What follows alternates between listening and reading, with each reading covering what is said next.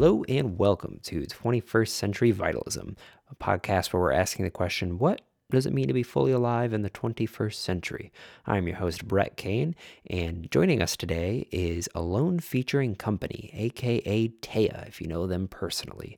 They are a spoken word artist as well as social activist, primarily focused on dismantling white supremacy. And today we're going to be talking about just that. Namely, we talk a lot about how it is vastly different to travel as a person of color here in America. We also talk about um, whiteness and blackness and appropriation and assimilation. Uh, we kind of cover the whole gamut of things.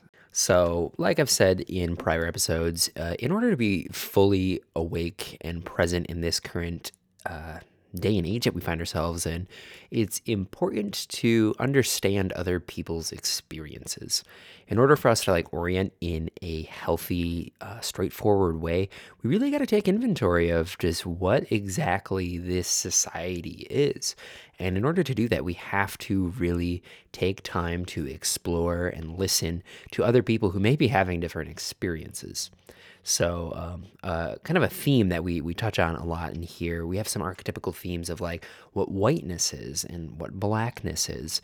And what I find most interesting is that we have so many subconscious forces in our lives that are acting on the way that we construct our worldview. The way we perceive the external world is largely based on subconscious factors that we just don't know unless we're actually provoked or stimulated to be able to respond in a certain way. So, with that, uh, whiteness is a, one of those subconscious forces. The way that our society is structured has a lot of implicit rules that we just totally take for granted, especially if we're not interacting with a lot of folks of color. So, it's really important that we start to have these conversations. And this is uh, maybe like the second conversation in the show where we're we're kind of doing a deep dive into other cultures' experiences that aren't primarily white. So, thing, but it's not a debate to listen to somebody's experience. And when you start listening to more and more people's experience, you start to see a lot of commonalities. And this is something that, I mean, if you can't even take the time to pause and to just consider, then, you know, there's, there's something in you that might be blocking you from deeper way of existing in the world. You know, this is really about listening to other people's experiences and creating space in your own life to consider that like there is other other things at play here. Uh, so I, am not here to like tell you which way. I'm just here to really give an, a platform and elevate other people's uh, perspectives. And this is one that you know I share, and you'll you'll get that when you you know you listen and um, if this is a subject that you find to be interesting and this is something that you think is cool about this platform, because I, I, definitely am passionate about it and I want to continue giving uh, the mic over to folks who, you know, have a, a different background. Um, we did also do this uh, in, I think it was episode 11 with uh, Jose Jimenez. Um, he was talking, he's the filmmaker who was talking about ICE um, and that whole debacle and what that's like on the psychology of the Latinx community. So, yeah, I, I definitely suggest giving that one a listen to because I really liked that one too. And you know, this is something that I mean, it kind of you've if you've been listening, you've been hearing this time and time again. You know, come up in a lot of the episodes, and I, I think it's important, and it's a hill I'm gonna die on. And if it turns you away, then you know that's that's on you. Um, yeah, I don't know if you guys can hear my roommate's cat is uh, yelling up a storm. I don't think it should be that loud, but either way, I'm gonna leave it in because cat love, you know. Uh, if you like the show, as always, head on over to Apple Podcasts, give us a rating, subscribe. Uh, YouTube, you can do the same. Like, comment, like us on Facebook. Uh, the more people I have, uh, the easier it is to make the claim to advertisers and actually get this show sponsored properly. And, you know, um, going forward, I'll always pick sponsors that I believe in and, you know, I will vet them very uh, deeply. So, yeah, a lot of, a lot of stuff moving. I did I just moved. So, um, yeah, pretty soon, you know, by the end of the year, there's going to be a video element. It might be linked to my Patreon. You'll have to wait and see as I see. But um, yeah, before I ramble on too much, please open your hearts, drink some tea, do some stretches, get into your body, and welcome Taya.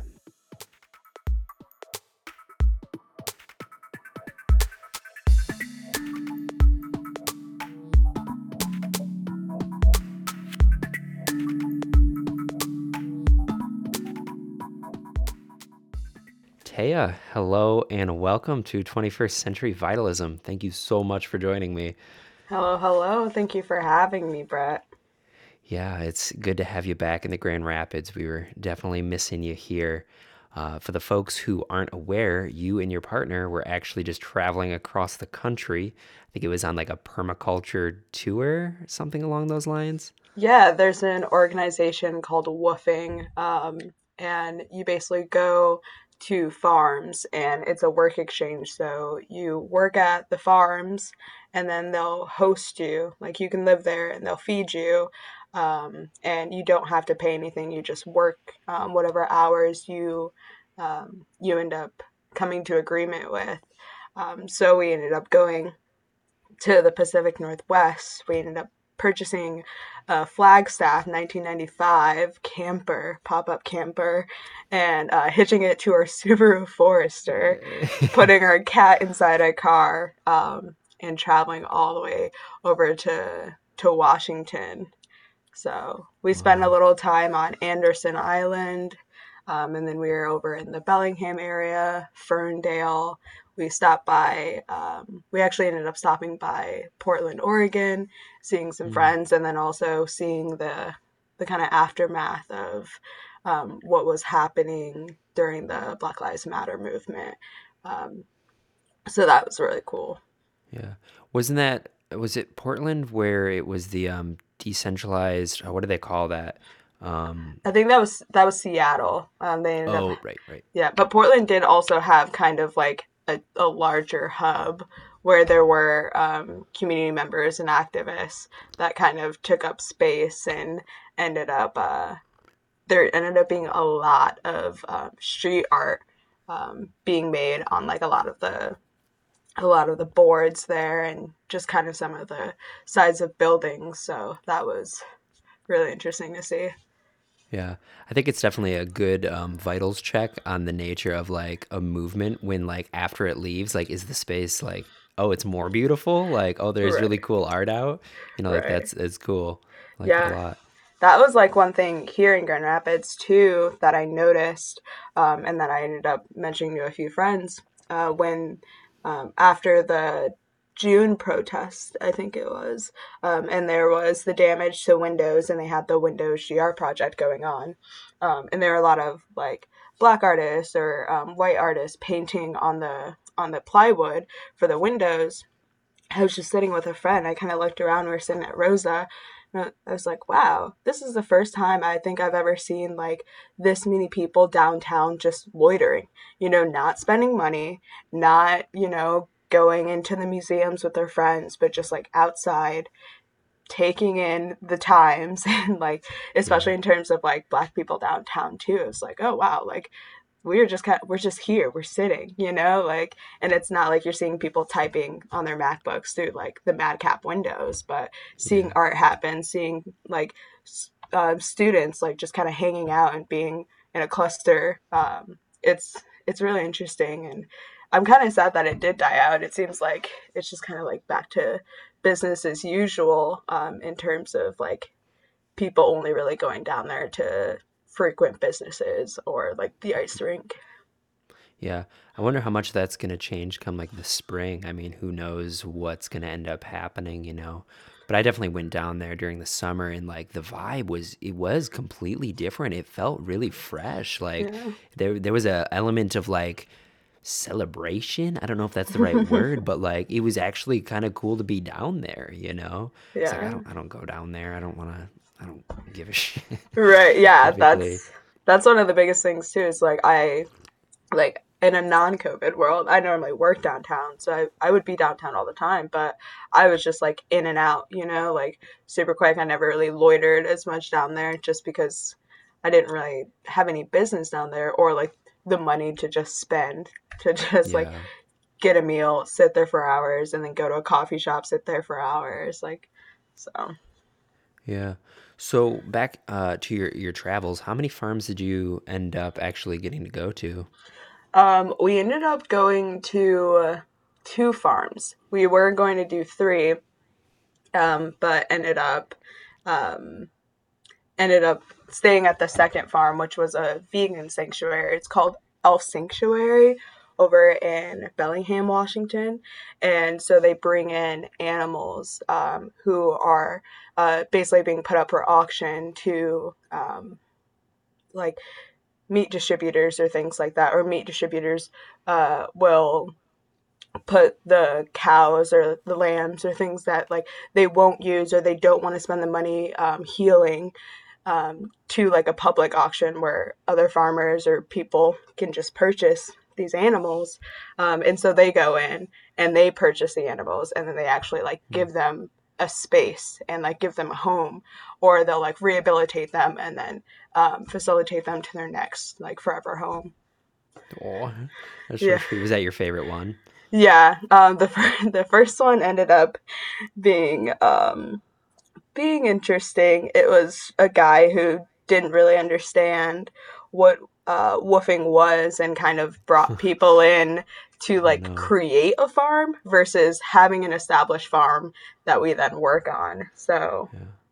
Yeah, a big thing about woofing is like the education that you get from it, right? Like that's kind of like a part of the package. Exactly. Yeah. So you go there to kind of learn more about um, in like intentional permaculture and and farming, um, and so that was one of the drawbacks on the on the first farm was or uh, was that like we were the ones mainly teaching them um, and since oh, I, I've, yeah, I've had like woofing experience back in 2016 when um, I worked on a winery in farm, and so like I've had past experiences with that, and then also um, with there's a farm here, New City, New City Farm, and so I would um, I would go there and help them do um, like social media or events every now and then.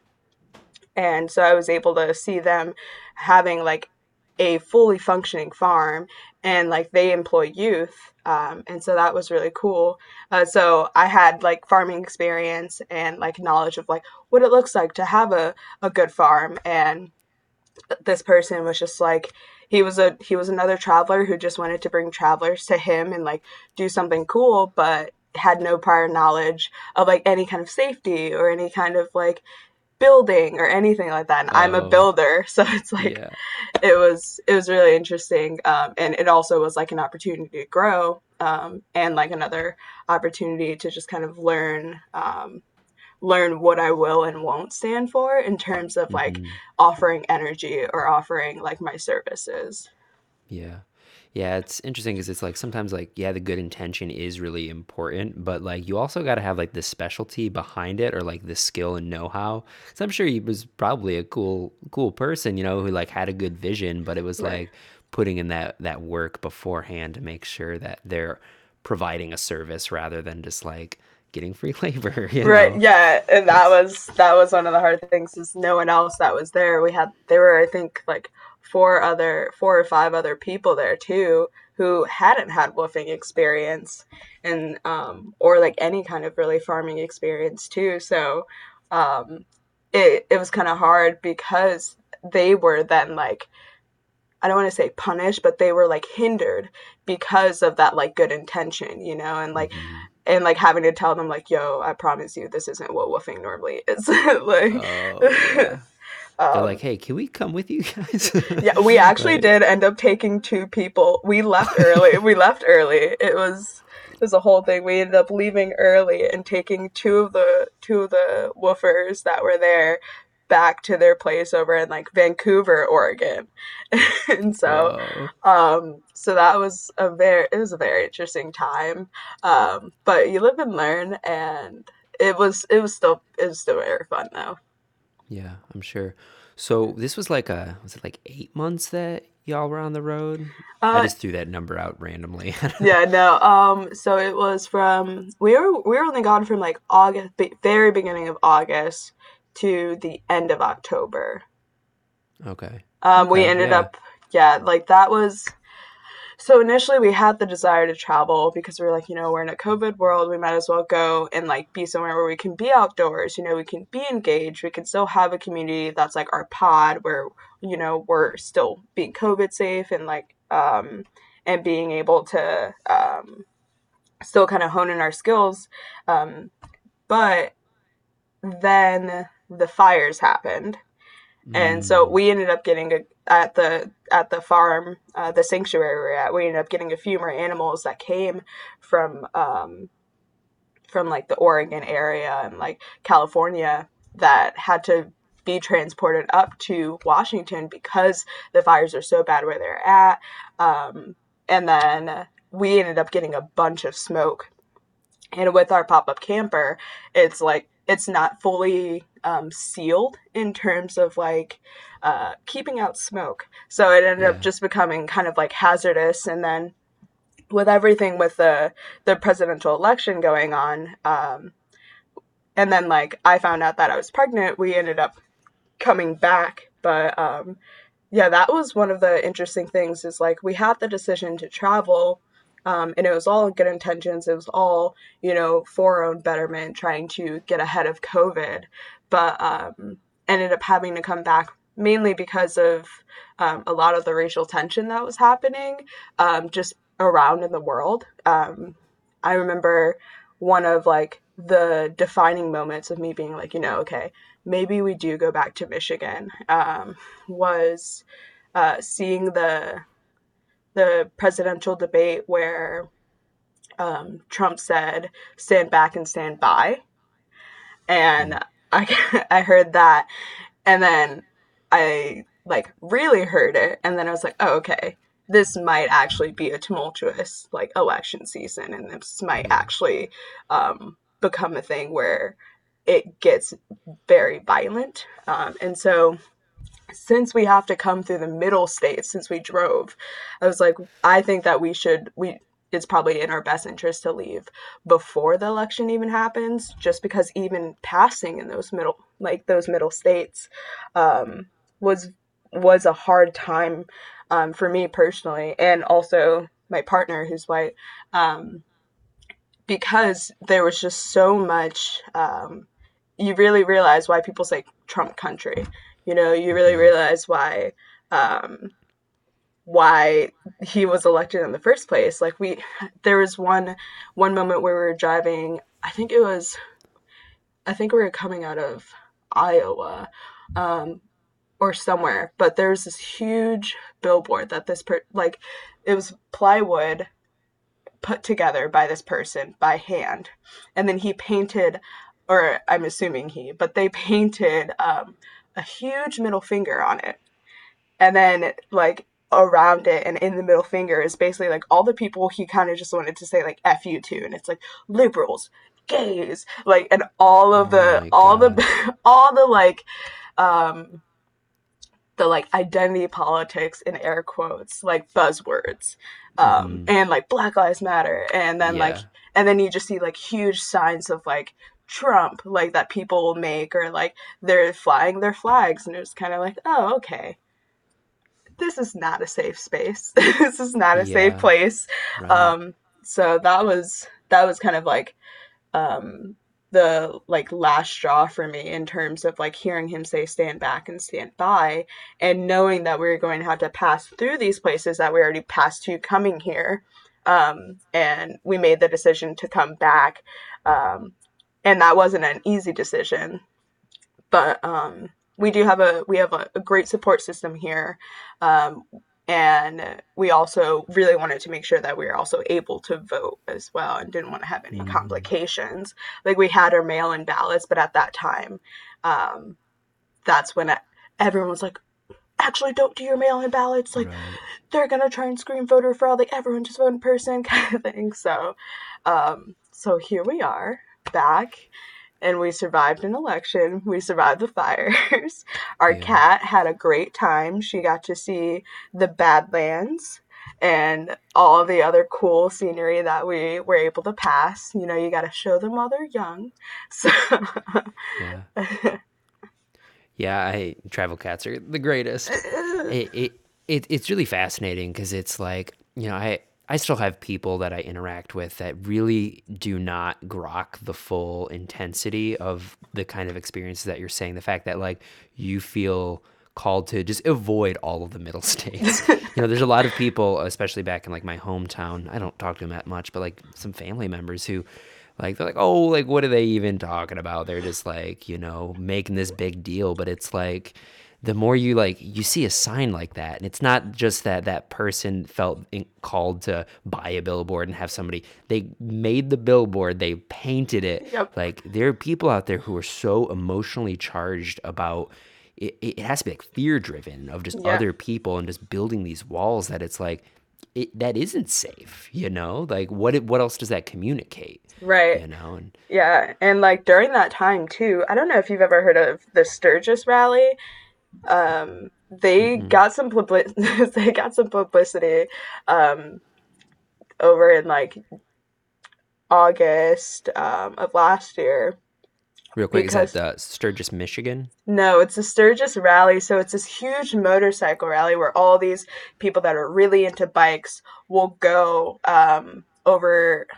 Um, I can't remember the exact location, but somewhere near Yellowstone. So we were actually driving through Yellowstone at the same time this rally was happening, and we had no clue what this was. We were seeing people. We were like, "Where are all these bikes coming from?"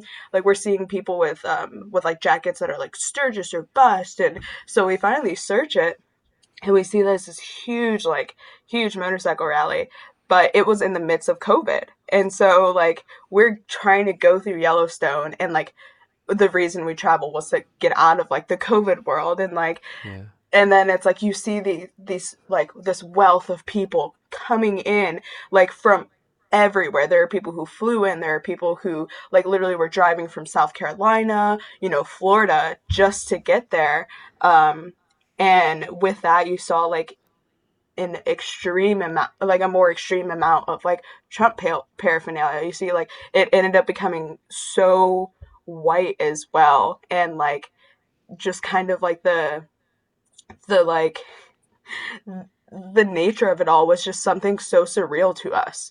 Um, we ended up getting to a gas station, and I don't know if you've ever seen it, but there's a large Trump float, and it's like Trump for president. And it's like it has like stuff where it's like we love Ivanka on it, and like it's this huge float, probably like the size. It's like it's got to be on like a 22 foot like trailer that someone literally built up and we like pulled into this gas station. The only gas station the last gas station um before you get into yellowstone and we're there and i was just like this is where we are right now. This is where our world is at right now. This is literally where we are placed right now. And um i think that's like one of the things that i was very like in the moment of like in the moment of that I was actually very grateful of being in an interracial relationship because I would just send my partner into stores. I would just send him to go and like grab our snacks. And like if I had to pee, it was just kind of like I can wait, you know, like seeing what areas like actually felt safe or actually felt approachable um, ended up becoming less and less while that rally was going on. And then that rally ended up being like a huge super spreader. And like they they Oh. still had like near like half a mi- like I think it was like it was a, a, a ridiculous amount of people honestly that were there and it was like over over at least like 50,000 Wow. And you guys were just like lined up with that too. Like, oh, we want to go see Yellowstone. And then, on yeah completely Oh accidental um had no clue what Sturgis was I guess it's Sturgis or bust but Is it like a bike gang then? Or, like it's just no it's um it's where a bunch of people who just really enjoy bikes and motorcycles like go so there are like different like biker gangs that go and like you would see them like in their packs like riding together and like it was something so so wild and like i would have never like seen that you know or known that that's something that even happened in middle america yeah. until we actually went and traveled so Yeah. Did you at least get to see some of Yellowstone at all? Or were you guys kind of like, I'm out? uh yeah see that was the thing too is like we we got to see some of these sites but since it was just so populated at that point um and like a lot of these middle states did not have mask mandates they were not um they were not covid safe um for some of these places we ended up kind of like doing just quick stops. We'd drive, we'd see a site, we'd pull over to the side, look at it for a minute, you know, be present in that space, and then we'd see a bunch of cars or like motorcycles come behind us, and we'd just kind of have to like leave. Um, I remember there's a time when we got to Idaho where we were getting our, I think it, we were getting like our oil changed or something like that. And I had my mask on and I went in to pay. And my partner, uh, he does like online teaching so he was in the middle of a class, like finishing up a class. And so I was like, oh, I'll go grab the car, you know, like see if they're done, I'll pay them out. I like tip the guys too. Um, and one of the employees comes behind me and like kind of walks around and he's like, "Oh, you believe in all that stuff?" And I'm like super confused. I'm like, "What do you mean?" And then he like points to like my mask and kind of like does a like gesture at his own mask. And I was like, you mean this mask? Like, you mean COVID? Yeah. Like, I was like, yeah. He's like, he's like, oh, well, I don't really believe it. And like, the population of that place was like 999. It wasn't even a full thousand yeah. people. Yeah. And it was like, I don't think you under, and I had to be like, you know, I don't think you understand that. Like, I came from Michigan. Like, I came from a city where it's like, my high school had more people than your whole city like your whole town right here yeah. does yeah. like i'm not just like protecting myself like i'm protecting you guys like i am an outsider coming in from a city from also traveling and they're like, "Oh, I don't believe that's real." And like the one case we had here, the doctor said it it, it was faked or something like that. And I was like, yeah. "And that might be a very real possibility for your for your specific town." But I can let you know right now that's not what's going on everywhere. And like having to like kind of like have that conversation with someone who like is completely in this pocket like kind of deserted type area where it's like you have your two gas stations, you're like two like car places and like your three like small town restaurants and then that's that's it you know mm-hmm. other than like the little parks or like residents you might have um but like um i remember explaining to them like you have to understand that like it's not the situation on if covid is real or not it's a situation that it's something that's here and that we have to deal with and I remember them being like, "Oh, well, you know, like they just they just put COVID death on anything." And I was like, "You have to understand that like people don't die of HIV or AIDS, you know? They die of what happens to their body. They die of sepsis. You know, like they're like mm-hmm. like my father has sarcoidosis of the lungs, but on his death certificate it won't be sarcoidosis of the lungs. It would be like the pneumonia he got, um, and that like really weakening his immune system to the point where he like actually dies. You know, and that like it was just like really interesting, like coming into like these areas and like meeting people who are just kind of so like out of out of like the I don't want to say out of the loop, but just kind of in their own realities and experiencing their own realities every day um, that are completely different to like mine of like someone from the city, someone of mine who like we have more we have more like unhoused individuals than like they do a population, you know? Yeah. yeah. So. I, I think uh, that speaks to like the idea that like exposure is kind of what breeds both, uh, I guess, intelligence and like compassion. Like you have to be interacting with a lot of different kinds of people. You have to be plugged into a space that there's a lot of people in order to really right. see the full gravity, you know. And I even I, I, grew up in Bay City, which is across the state, like in the crook of the thumb.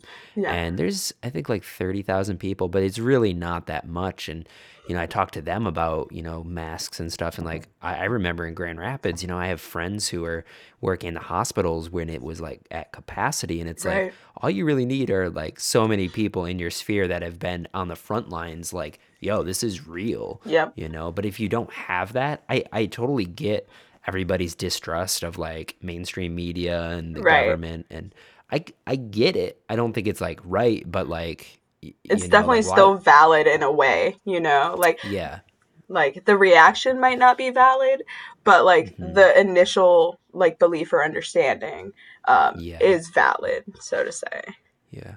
Well, I think there's also the part of it that's kind of like because some of these people they've been in their small towns their entire life, so it, by you saying like, well, it's different in other places, it almost unless you're like prepared to like take that in, it kind of like puts your entire life in like, oh, there's like more out there. Like I Yep. may have missed out on something. And it's like that's not a conversation people are often ready to have, you know? So it's easier to kind of push things that aren't in your experience out. You know, and I think that that's like a big thing is like it's all about the exposure, you know? Yeah. And It kind of bring it's like um living in a bubble, you know, and then someone yeah. just comes by and they're like, you know, like how are you breathing in there? And like they like kind of poke your bubble and then you're like, "Oh my God, there's Poke the air. There's air outside the bubble." Like, what do you mean there's Yeah. air outside the bubble? Like I've only known of like my air and my space and Yeah. it shocks people. Like I think of like even hmm in terms of like even in terms of like birth. And I think about like h- why babies cry when they come out into the world. And it's like it's cold. It's super it's so bright. You know like there's all these sensory overloads that like just happen. And like the only response that they can have in those periods of time is to scream bloody murder sometimes you know? Yeah. Yeah. and i like think about that in terms of like where we are now um, in society and where we have been especially even for the past like four or five years is it being a thing where people have been able to live in their bubbles, have been able to live in their pocket communities, have been able to be, you know, outside of um, cities or the mainstream. And now that all of these things like Black Lives Matter or like trans rights or, you know, women's rights are really, really, really gaining traction, like these people are screaming bloody murder because it's such an overload of their system you know hmm it's such an overload of their thought process how how they know things to be true like and honestly as humans like we don't want to be wrong. Like the feeling of being wrong is like gross sometimes you know? Hmm um and so it's it's like it's a moment where i try and have compassion in those situations but also like it is it is a moment where we have so much accessibility to actually like get out into the conversation we have so much ac- accessibility to like go and find new people that we might not talk to new nationalities cultures like those of other religions um, because the more we do stay ignorant like the more um, we stifle change and the more we stifle actually building as a society and building together as a society Mm. I love that. I love the metaphor of like breaking people's ignorance as likened to like childbirth mm-hmm. because it's like yeah, you can be compassionate and understanding, but you also have to be firm in that like if you leave that child in there, it's yeah bad for the mom and the child. So it's like, exactly yo, it's gonna happen. It's just a matter of like how do you want to go with this change? right And I, I think like with like the advent of the internet and podcasts and just like we're communicating now and you're able to actually hear other people's experiences. yeah And the more that you're able to do that, I mean, for me, it's like, you know, when when people come at me with new information that kind of um like contradicts what I thought might have been, it's a moment of like exploration, you know, it's hmm a moment to where it's like someone is telling me I have an unconscious force which is kind of like changing the way I perceive the world. Like that's kind of exciting to me. Like, right you know, it's a matter of like it's the choice between do I have unconscious forces that are dictating my world or don't I? And if you say no to like that one, then you're saying no to all of those and you're just closing down and like I already know every aspect of me. right Like boring, Yeah. you know, like let's let's keep expanding and but again, I think a lot of that kind of comes down to like people's nervous systems. You yep know, they're how strong they are in their sense of self. If they've had trauma, they're a lot less likely to have those open borders and to be persuaded or listen, you know, because they're already right trying so hard to hold on to their, you know, shaking, you know, it's like this is all I have is this one identity structure, right you know, and now this person wants to pop that bubble and it's, you know, but we, we got to do it, you Yeah. know? It's a full scale rebirth, you know, and Yeah. like with that rebirth, you now have to think about every relationship that you've ever gotten into, whether it's a friendship or um or like, you know, actual relationship. Um what like you have to think about, you know, how you've now treated people, how you're now perceived by people. Um and like that is very scary. Um but at the same time, it's like very interesting um I've been on both both scales of that, like where I have been very ignorant um, until I actually ended up getting more information, and until I went and I actually explored more. Um, growing up, especially here in West Michigan, we have this we have this um, expectancy of assimilation. We have this um, this we soak in the like broth of racism here, but it's it's like veiled in like this Michigan niceness, you know, where it's like we just want what's best for you and like we know what's best for you. It's kind of like the the missionary style way of helping um, and saying like, well, I'm going, I know what my reality is. I know that like I'm able to succeed this way. So therefore, I'm going to place that model onto you, even though I know nothing of you, and make you like end up pushing yourself to become that model and forgetting who you were beforehand. And it it ends up like really muddying the waters. Like I I grew up in a black household. Like my siblings are black, my mom's black. I come from like I'm black, like most staff, I'm black on both sides, kind of thing. um, but like with that, I still was more. I went to white, like predominantly white schools. I was in a predominantly white area, you know, and so therefore, like, I heard a lot of like racist rhetoric that then I internalized and like repeated constantly. Like I was one of those people that was kind of like, you know, well like if we as black people want respect, like we shouldn't be like producing rap music and things like that. And then like I had to actually have like a few other like white allies and like um another black individual and like my older brother finally call me out and say like hey like you need to chill out with this. Like this is not something that like you truly understand. Like go and like explore this topic more. Go and explore your blackness more and see where and like see where you've in a sense been lied to. Um and so like one one of the ways i did that was asking counter questions so it's like instead of like we as black people um, if we want to be respected, need to not produce rap music. It's like, okay, well, what about what about rock music and like the misogyny that's in there? What about the like? I even think about Buckcherry and their song "Crazy Bitch." oh, oh, pardon. God. I and like, not think about Buckcherry. yeah, and I think about how like I've heard that on the radio. I'm a huge fan of Nine Inch Nails.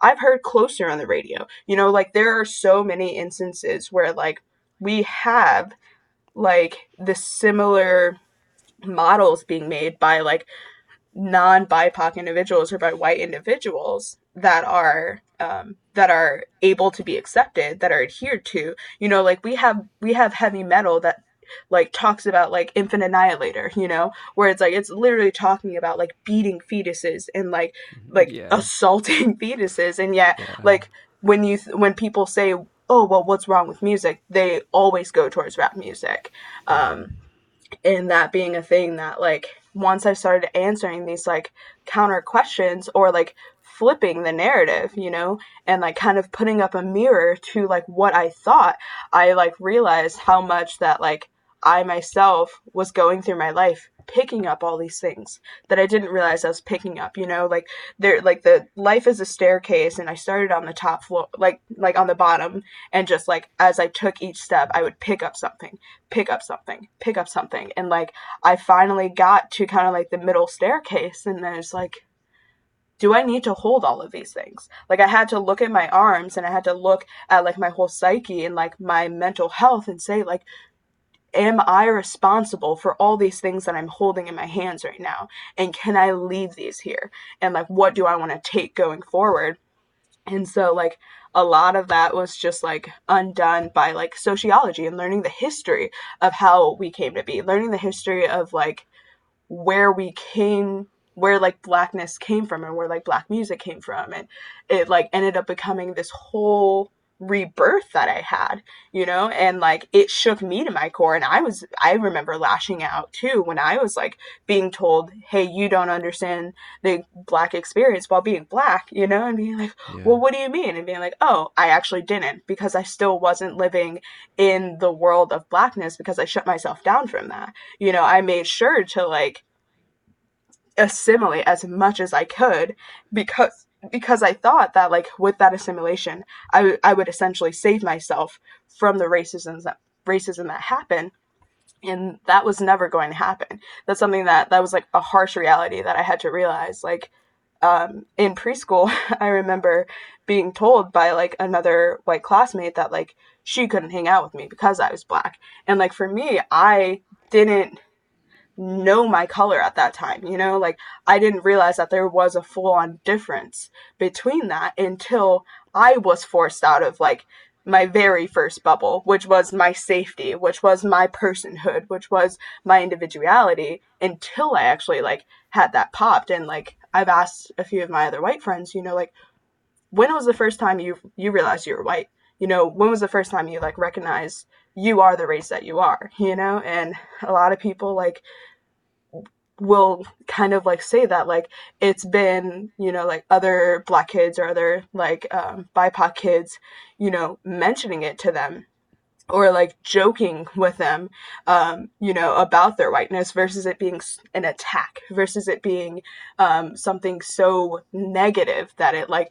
literally impacted them um, yeah so. It's like eh, coming from a friend rather than coming from somebody who like means to do you harm or differentiate you and um, right. Yeah, and I almost feel like there's an aspect of that where it's like as you just said that I'm thinking of like when when did I realize, you know, and like frankly it, it like wasn't that long ago. And I think that that's honestly also kind of harmful in that like it's kind of assumed that like it's like the base standard you know? Right. like there's i mean unless you differentiate and you're able to see like the full picture you know it's like uh, it's just like a really fascinating question you know that i don't think a lot of people have really been asked you know?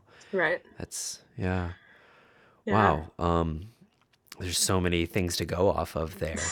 Um so like it, it almost seems like do you think I don't know if this is like wording it the right way, but do you think that like the assimilation in is into whiteness, like the thing that you were kind of like enculturated or like that was trying to seep into your psychological structure was like overarching like whiteness, like that yeah uh, mid or Michigan nice. Yeah, I think um, like that's the thing with assimilation is that it is a tool of white supremacy. You know like the assimilation that happens is some it's not new either. Like it's an age old story of you know since i'm from the us i can only speak from the us like perspective. Um but like it's been an age old story where like it used it was targeted towards like um, enslaved black individuals you know and like them like whether it be the Tignon laws, like where it's like having like black women having to wear head wraps, you know, like the the fact that um, you know, like we were told we can't we can't read or write until um, it actually came to a point where like, oh, we're okay with teaching you like English, you know, it's like you can't re- read or like speak in your own native languages that you came here with, but you can speak in ours, you know, like no, we don't want you to um to like do the dances that you do or do like you know the cultural things that you've done beforehand because we see that as uncivilized. So therefore you're going to assimilate into like whiteness and do things that we now approve of. Um, but it's very interesting because there was a period in time where like that was also assimilation was also used against other like um, white european descendants you know like um like for example my partner his um like back in his lineage like he has ancestors that came over um, had like a gaelic last name and then switched it to something um, that was more palatable something that um, was easier to like use to assimilate into the like the culture of the US you know like we've had um like Irish individuals you know kind of like stop going into like their Irish roots and just kind of like go into this modge podge of like the US culture. Like to get into the U like to get into the US, we've told so many people that they have to fit this like this muddied like white European standard um, that in a sense like doesn't really fit people and i think that's one of the hard things with um, we're trying to get people to recognize race or like recognize privilege is like they see descendants where they too have like given up their Norwegian culture. They themselves like know nothing of their like Scottish heritage, you know. They know of stories but like they don't have the actual the ability to touch that to like actually like explore deeper into that because some of the records have been lost or like or their ancestors had like purposefully like removed any, any record of that or didn't want to talk about any of that um and so like it is a sense of like white supremacy in the sense of whiteness and what we see as white here in America or in the United States.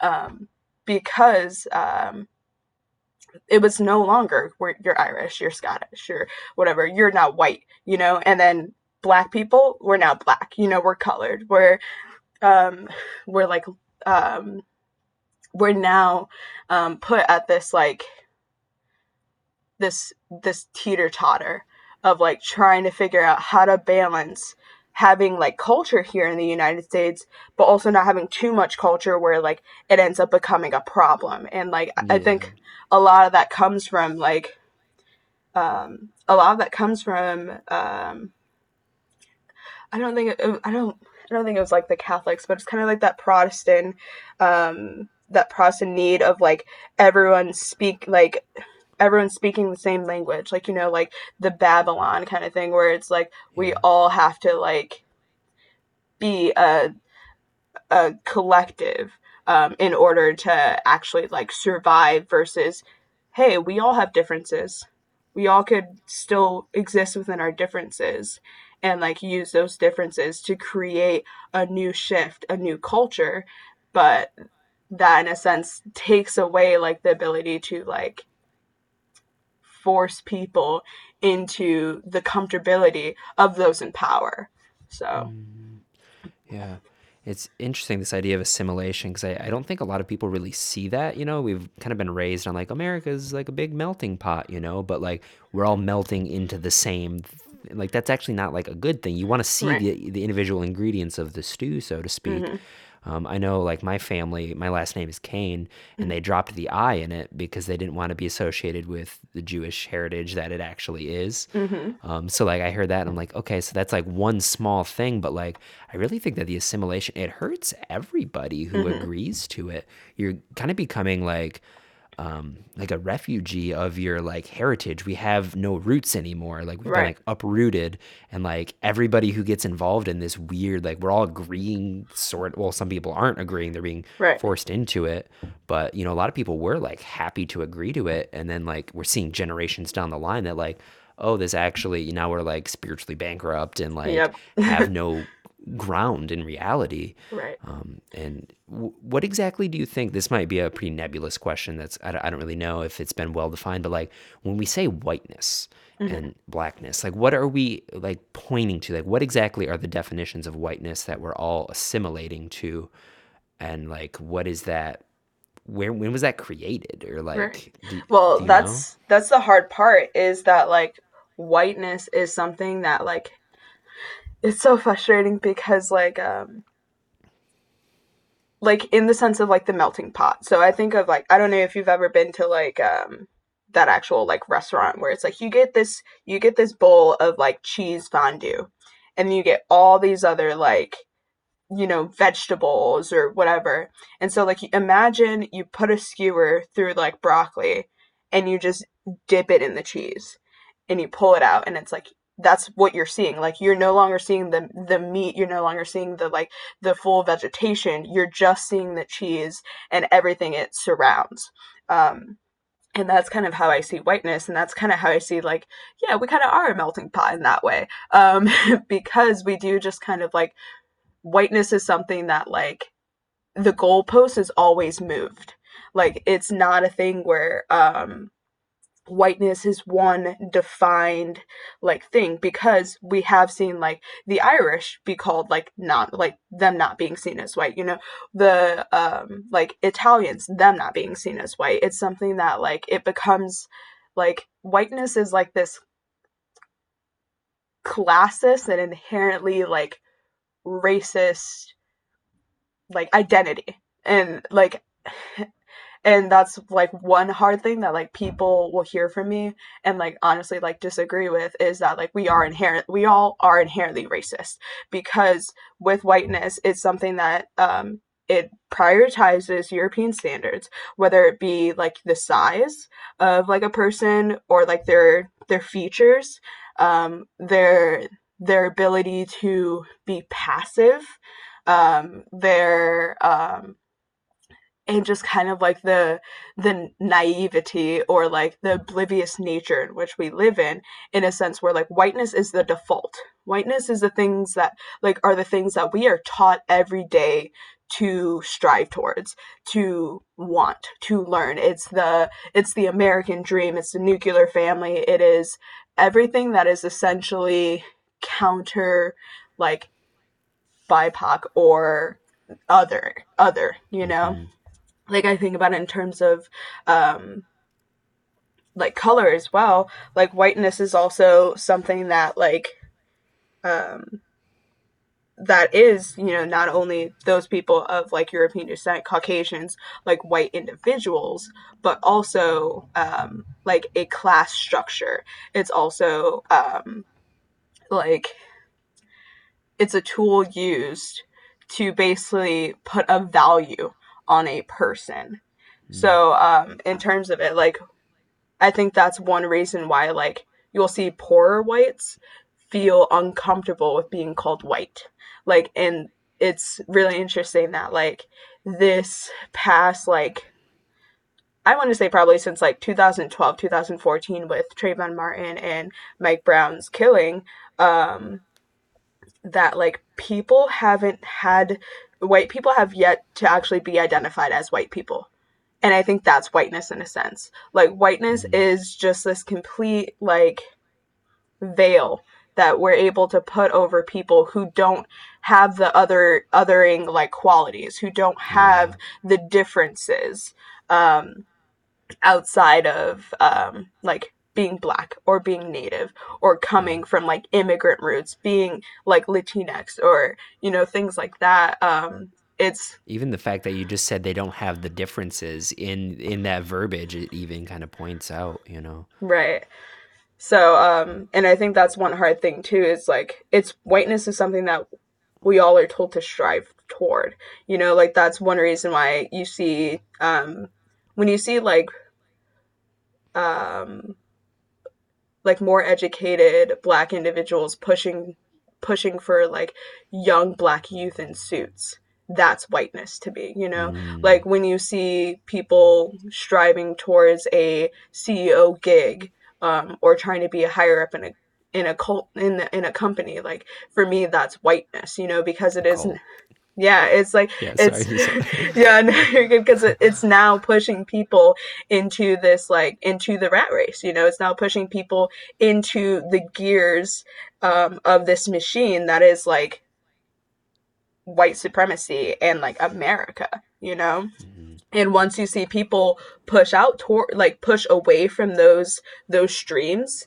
um that's when you see that like they start to have their whiteness stripped. Like think of hippies like the quote unquote hippies um, and how like there's there's normally such a derogatory nature in which how like the wealthier white individuals see um, see hippies, you know, and like see people who are counterculture, like or um, or even if you see like white individuals who have like grown up in the hood and they like they end up like kind of trying to assimilate towards black culture. You know, they start wearing baggier clothes, they wear jerseys, you know, they're wearing like their chains and things like that, and how they then like get mistreated because they themselves are steering themselves away from whiteness.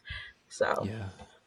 So it, it kind of sounds like like whiteness is a tool. Is that mm-hmm. yeah? It, it's like a method of that the assimilation. What is the umbrella thing that that fits under? Do you think is it like capitalism? Is it um, like patriarchy? Like what exactly is the thing that's you what's the hand? Yeah i feel like it's it's both of those. You know like i'm a person where i like i will almost always say like capitalism is inherently racist. Like you like at the end of the day where we came from how we got our how we got our train tracks how we got our food how we got the land at the end of the day like those were fueled by capitalism, and all of those things were inherently racist. We had to do racist things to get there. Um, yeah. The patriarchy also inherently racist because, like, if you see in like native cultures, like they have the matriarchy. You know, there mm-hmm. are other cultures who like share, um, like, share like, um, kind of like gender roles you know like there there are african tribes that like there are women fighters you know and it's like that's a thing that's just normal and casual you know? But i think that like um with capitalism plus a patriarchy plus um um also like religion and like that's normally where i get like a lot of flack. Like i think those three things really put um like white supremacy and assimilation and whiteness into its place like when you think about religion it's been something that's been used to justify either like doing heinous things or not doing anything to fix those heinous things. Mm-hmm. Um, if you look at like capitalism, it's been used to um, say that it's for the greater good. This is the only way that we can go from here. But it's still stripping resources. It's still putting a value on the things that like should inherently be accessible to all beings, but it's being hoarded. Um, for those who were able to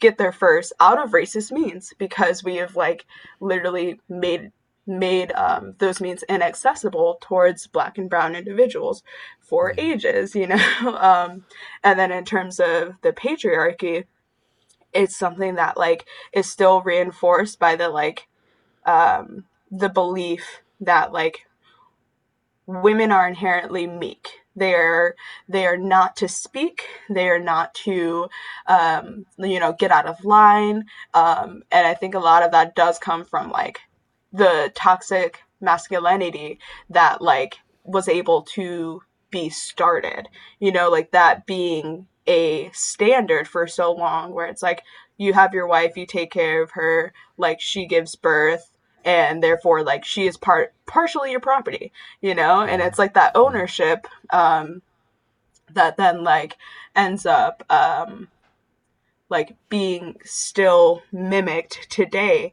in our society in the way that we see like um traditional marriages and i'm not not trying to say that like the patriarchy is inherently um terrible. Like I do believe that there are some people who have a really good structure with being in traditional roles. Like there's nothing mm-hmm. wrong with traditional roles in a sense. If you are okay with living that way, if you're being respected during that, and if you respect other people who are not in that traditional lifestyle. Yeah. Um but yeah, in terms of that like I feel like yeah, those three are just like the umbrella terms and then like I I might even put like religion like yeah. kind of up there at the top because there are still like patriarchal views within some religions that are still um, like labor and capitalistic and enslaving people in right. in religion.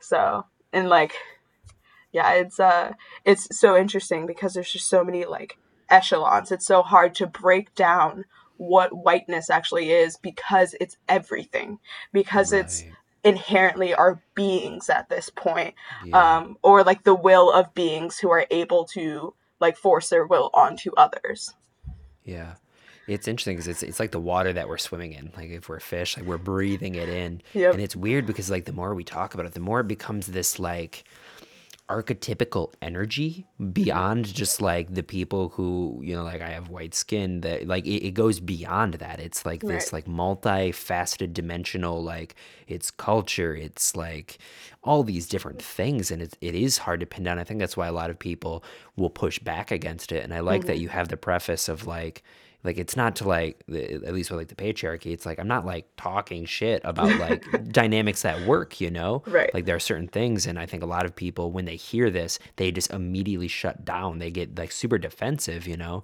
Like oh they're she's trying to take my religion away. She's trying to take right. you know this that and the other thing. And it's like no we just we, we should really be understanding them and mitigating harm and seeing all like the, the ways that they do.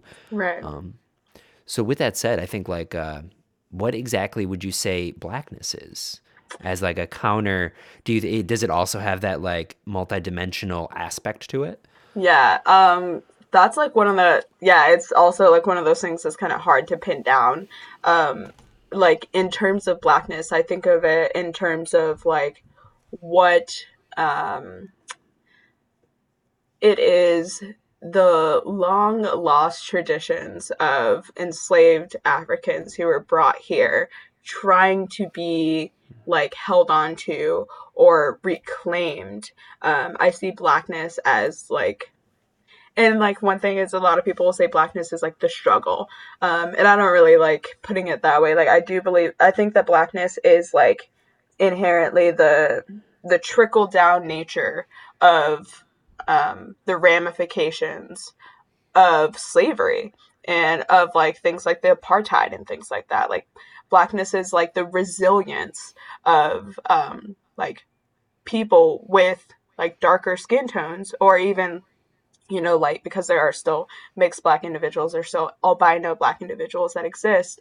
um, but i don't think that it's necessarily on a color aspect as much of it is a like community aspect like that's one thing where um, i feel like i feel as though like i can i can say something um, like um, oh you know like my mom was definitely one of those people who was like, you better be in before the street light, or else like you are definitely going to be in trouble. You know, like my mom was the type of person who who takes no shit.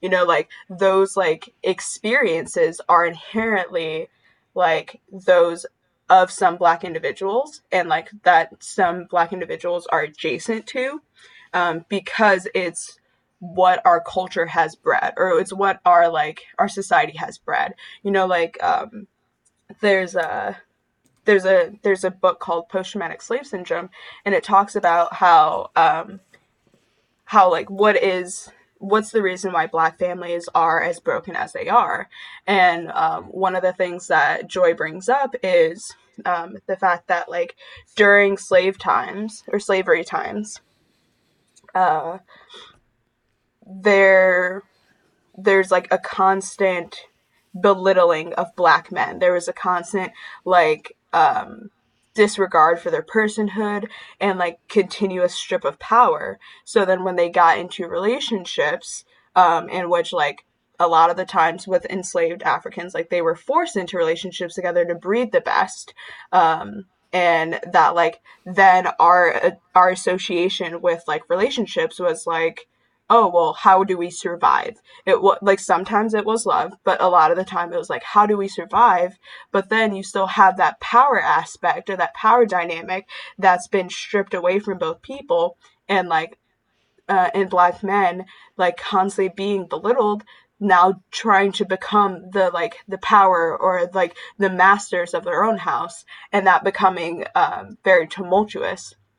And it being something where like we have dealt with like the mental, emotional, physical, and spiritual um, ramifications of slavery um, to this day and like throughout segregation and things like that. Like, I think that a lot of blackness is just kind of how we have had to survive, how we have had to create our own model in a system that refuses to let us either play by, like, refuses to either, like, let us make our own models or uh, refuses to accept our, our model as something that can be universal. Um, it's something that, like, it's just like a it's like an inherent nature. It's like this knowing. It's it's like the it's just like the black experience that we have in America. I was speaking with my brother earlier and like we're both in interracial relationships and he was talking about how like him and his girl had um, gone out to a bar um, and that there was a bartender who like um, was like serving everyone else who had already had drinks. They had not gotten drinks yet. Like they had not been asked like what drink they wanted. And like these, like there was people all around them and they're like in Kentucky. Um, and there are people all mm-hmm. around them who have gotten served. And once basically everyone was served or like leaving, that's when they finally like ended up getting like serviced. And um, their white partner was kind of like, was that, was that weird? You know, like, was that like, did you feel off about that?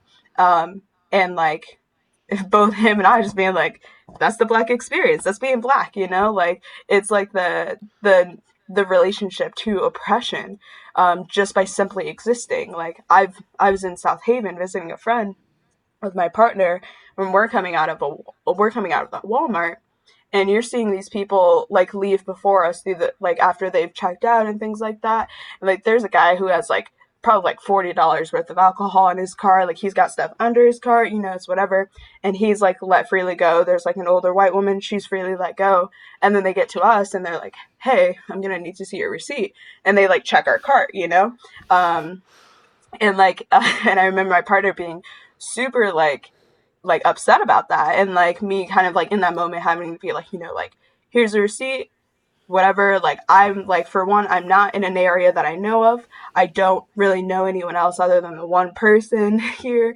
So it's not as though that like i'm i'm willing to start stir up something or like go into this whole battle that now becomes just me trying to exist within my day you know? Um that it's something that like it's like that innate feeling and that innate knowing that there there is like a fight against your your being like yeah.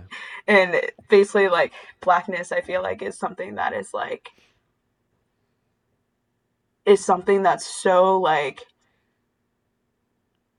uh, like the origins of this earth you know? Like i think of like tribes and i think of um, what we're trying to come back to like in this current day and age where it's like we're coming back into medicinal healing with herbs and things like that. We're coming back to actually like speaking to ancestors. We're coming back to all of these practices that are inherently like like bipoc um, or you know like sometimes like celtic or um, like celtic practices that have like been shunned or have been like halted with whiteness coming in you know it's all these mm-hmm. things that have been like witchcraft it's all these things that have been like um holistic healing that doesn't really work like in air quotes you know like yeah. um it's the it's blackness is something that's like inherently been there all all this time you know um at least in the US because there are other places around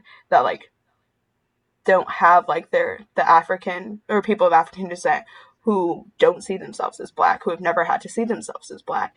Like it's something so yeah, it's like one of those yeah wild nebulous, but yeah, it, it's interesting because like when I think about it, like my original thought was like what my initial like feeling is is that it's like wildly creative and mm-hmm. beautiful and spontaneous and like of the earth in yeah. such like a profound way that like there is that streak within like every human but we've just suppressed it so so much but right. really it's like i think like modern black culture in america mm-hmm. is kind of the spearhead to returning to that yeah. and it actually is like a sister culture to a lot of other like paganism and mm-hmm. like ritual and like anything that's kind of like against the grain of like what our modern society is and i think right. that that's terence mckenna called it the archaic uh, revival right. um, the, the rebirth of shamanism and plant medicines and you know i think that like within the heart of that is something that like we are in desperate need of and the more people push that away. They're they're pushing parts of themselves away. Right. and that's like what's most sad is like they're creating walls within themselves that they're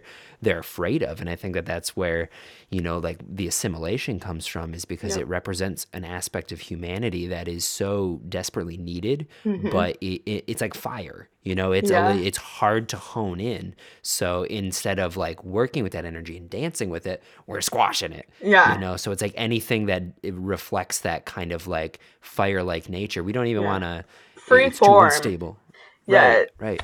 it's yeah. the feminine yeah you know? exactly and i think that's one thing that um is like is very hard in this day and age because like um you'll hear a lot of like talk about like appropriation like a lot of people don't understand cultural appropriation or like what we what we mean when we say like you know you guys are robbing black culture when you do a lot of the things that you're doing um and like a lot of people um will like go towards like oh well this is also inherently pagan this is also inherently like you know like celtic or like things like that and um the complete like dismissal of the fact like here on the on US soil that like natives have had these practices that were stripped from them. And like i think that's one thing about like assimilation that also needs to be talked about too is that like sometimes assimilation is like is um light or it's um you know you can't really tell but then sometimes assimilation is like the fact that we've had genocide here on U.S. soil. You know, sometimes it's like it's our residential schools. It it um it is us completely like dismantling native practices and their ability to speak their own language, have pardon have their own land you know like raise their kids with the belief of like their of the creator you know um and now you see like so all of a lot of that like being brought back up by white individuals. It's not as though like the natives are able to actually like reclaim that themselves like in the it, like they're always reclaiming that you know in like in their reservations in their own communities like in their own way. But like it being brought into mainstream by so many white individuals who refuse or like just don't care enough to actually see where these practices are coming from like the amount of palo santo the amount of white sage the amount of like um just like herbs and practices and like even the art of like smoke cleansing which smudging is inherently native. It like i will always say smoke cleansing um smudging is is the native word for what what that practice is. Um, and how like people do not give any kind of like recognition to it to its roots. You know that like it's still a situation where like when we say that like they're stealing black culture um it's kind of like what you said you know that it is like this innovation. It is like you know the creativity the artistic nature like the music that like black individuals have brought to this like this continent. You know the like the technological advances that we have had with like no kind of um um recognition like like one of the things um that like is hard too is it's like even in terms of af or african american vernacular english um, which you'll hear a lot of people and especially like white gays using um, the whole like the way that we speak is not just like because we think it's cool or because it's like it's something that like we use for like clout or something like that it is something that like comes from the fact that we were not properly taught how to read or write. It comes from the fact that we had to create our own language. It comes from the fact that like we were denied so much and then it became something that like was passed on from generations and something that like became so like ingrained in the pocket communities that we were forced into and that we learned in and that like we soaked in outside of whiteness um, that is now just being trudged back up by people on tiktok or or like you know like a lot of um, a lot of millennials honestly like people who hear something they like they take it and they don't care enough to research where it came from. They don't care enough to understand what the true context is of some things. Like even um, even uh, the the hypocrisy that we have here in terms of black people doing things and it never being seen okay or it being questioned into like white people doing things and we're supposed to just say we're okay with it because it's somehow supposed to build a bridge for us to actually finally be able to use the things that we've been using for ages yeah. without like with all these roadblocks you know like it being a thing where um seeing like white people with and anytime I'm referring to to locks on white people, I will always refer to them as dreads. Um, seeing white people with dreads and like them not even understanding like the true importance of it. Meanwhile, like I'm a I'm a black individual who has 4C hair, and most people don't even have to know hair textures, you know, or hair types. Um, I'm a black person with 4C hair who like my hair does naturally lock up, and I actually have to put in protective hairstyles. I actually just took mine out. That's why mine's all like wild. But um, I have to put in protective hairstyles for my hair not to have the an extreme amount of breakage, for it to still get like be able to like hold oils and grease because our hair isn't as naturally oily as our white counterparts. You know, like in it being a a like a, a like a rhyme to the reason you know, and like people just not having to like understand that. Yeah. I've heard, and I don't know. I'm kind of curious about your your take on it. I've heard a a friend of mine say that like the thing people say like cultural appropriation a lot, but really what they mean is cultural misappropriation, Mm-hmm. and that there is a way to, and like cultures are always appropriating things from each other, and there's like a healthy diffusion of culture. So do you think that Mm-hmm. there is kind of a distinction where like things can healthily start to merge, or is it with the current power dynamic that's in play like? it, what does that look like that kind of Right. boundary Yeah, it's hard um because like like I do believe that there is a there is a healthy way of doing cultural sharing. There is a way of doing like actual cultural appre- uh, uh, appreciation, you know, um, and that a lot of that comes from, for one, realizing who you are, why you want to do these things, why you have like how you are even given the accessibility to do these things, where you've learned these things from, like um, like in terms of like people who do refer to themselves as shamans you know? It's like okay you're able to what? Like purchase a plane ticket to go to costa rica you know? You're able to get time off work to go and like sit with you know these people who you're paying you know like you like there's a like with everything like within economics if there's a supply there is a demand. But realizing why is there a supply here? Is the supply here actually there because the people who started it really actually want to share what's going on who really like invite people to their space to do it?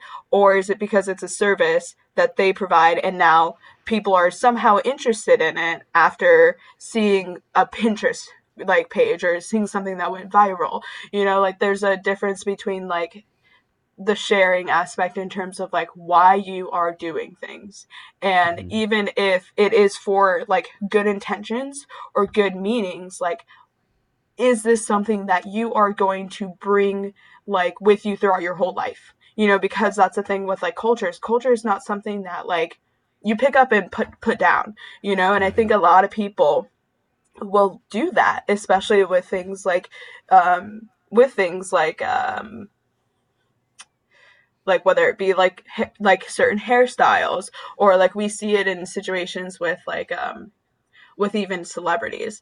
Like one of the like some of the examples that I'll bring up are like Miley Cyrus and it being a thing where like she was she came from like Disney Channel, she ended up being, you know, um being like this sweet down home country south girl who who sang the climb you know billy ray cyrus's like you know daughter to this person who is twerking on stage with robin thicke you know to this person who is now hanging out with black people who got a lot of flack and like continuously like misappropriated black culture in terms of wearing a jordan jersey in terms of like having sneakers in terms of hypersexualizing herself to a point where like once that no longer served her she went right back to having an album that was an acoustic that was something that was sweet that like she ended up you know being like oh you know like i don't i don't actually like the rap game. All they talk about is rolexes and things like that in terms like in terms of like country not being something where people just talk about their trucks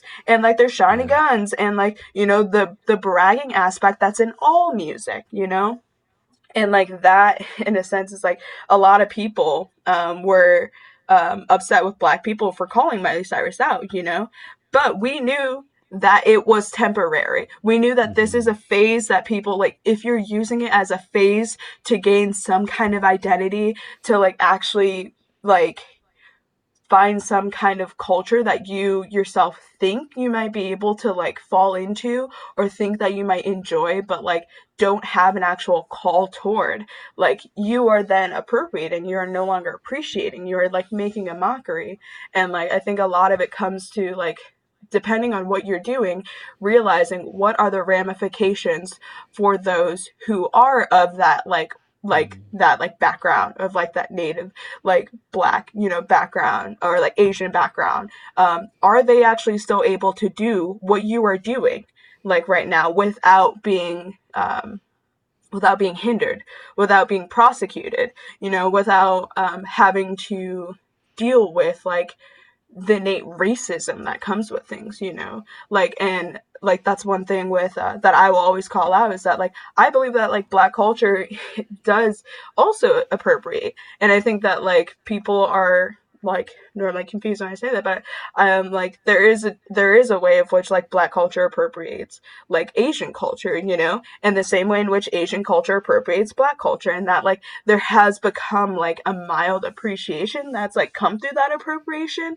but that there still needs to be a line and like a respect that is just held for those cultures and for their ceremonial garbs and like wondering like why these things have a place in this world.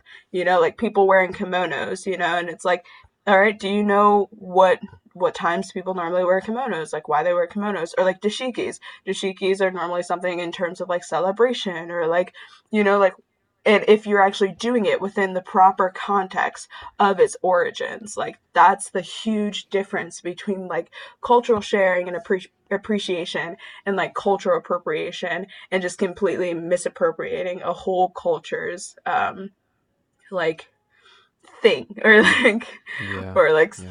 yeah yeah i think an important aspect to this is like i think transmission is really important like where exactly yeah. did you get the inspiration to do this from? Have you actually spent time in these communities that have these practices?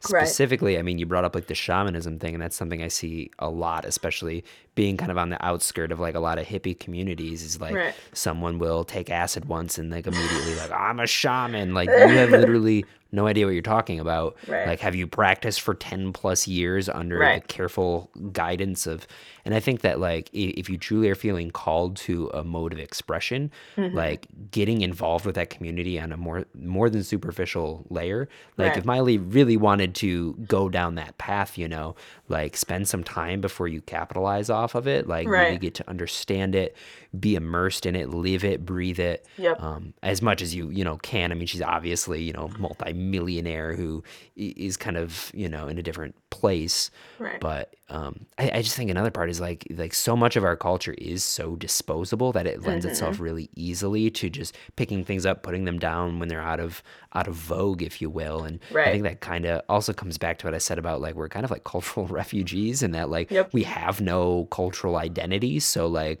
we're just wearing all of the the trappings of everybody else's culture, and then when it's like not cool anymore, air quotes, then yep. like we move on to the next thing, and you know it's honestly like it, it's a shame for the cultures that are getting uh, appropriated and it's a shame for the people who are participating in it because they're not sinking deep into anything you right. know and it's like they're gonna take off their dashiki and then put on the like they're just gonna jump from thing to thing and it's yeah. like you're doing yourself a disservice you yep. know it's yeah it's it's like really hard too because um people do have such a negative way of reacting to you saying, hey, you're not actually using this thing properly, or like you're wrong in the way that you're using this, or this actually isn't for you.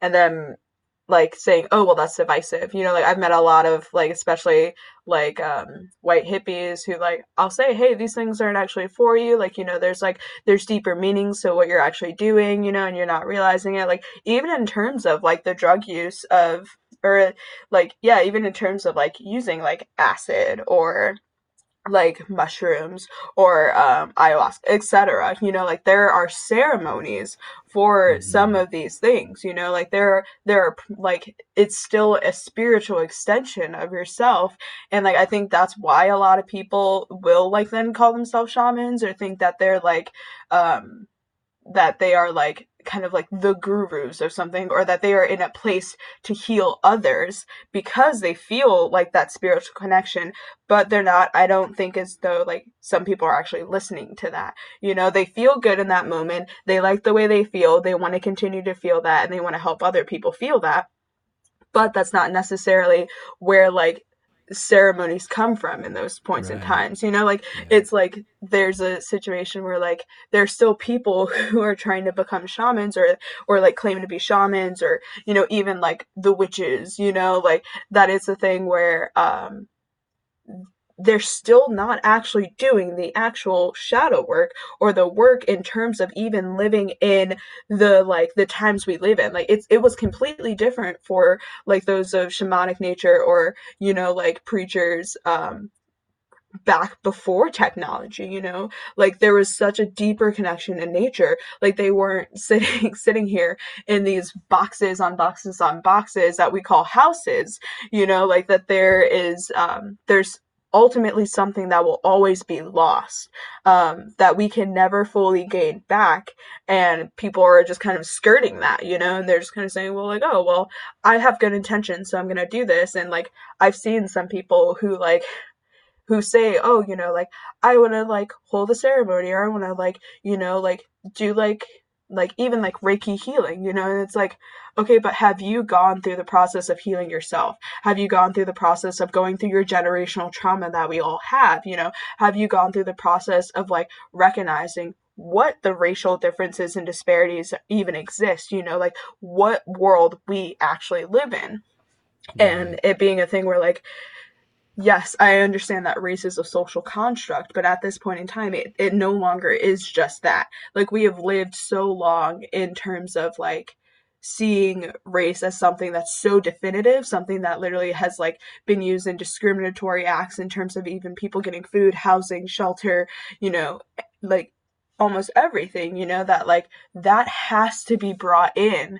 And like you actually have to do the work of like going to your ancestors and going through your like history of your ancestors and working through that because that is still something that's in your chain of like of being you know? That's still in your dna that we all have to work through um and it being a thing where like it's hard to kind of get those people who just have that feeling of wanting to help or heal without and like tell people that like not everyone was meant to be a healer you know not mm-hmm. everyone was meant mm-hmm. to do these these like spiritually important or culturally important things you know some people are supposed to just bring water back to camp you know and that's yeah. and that's a harsh reality you know yeah well, I think especially with like the the role of like healer, there's like really good optics around it, especially in the spiritual community. Yep. And I don't think it's always like a negative thing. I think sometimes people do find great benefit yeah. from like ceremony space and they're like, I do want to share this with people.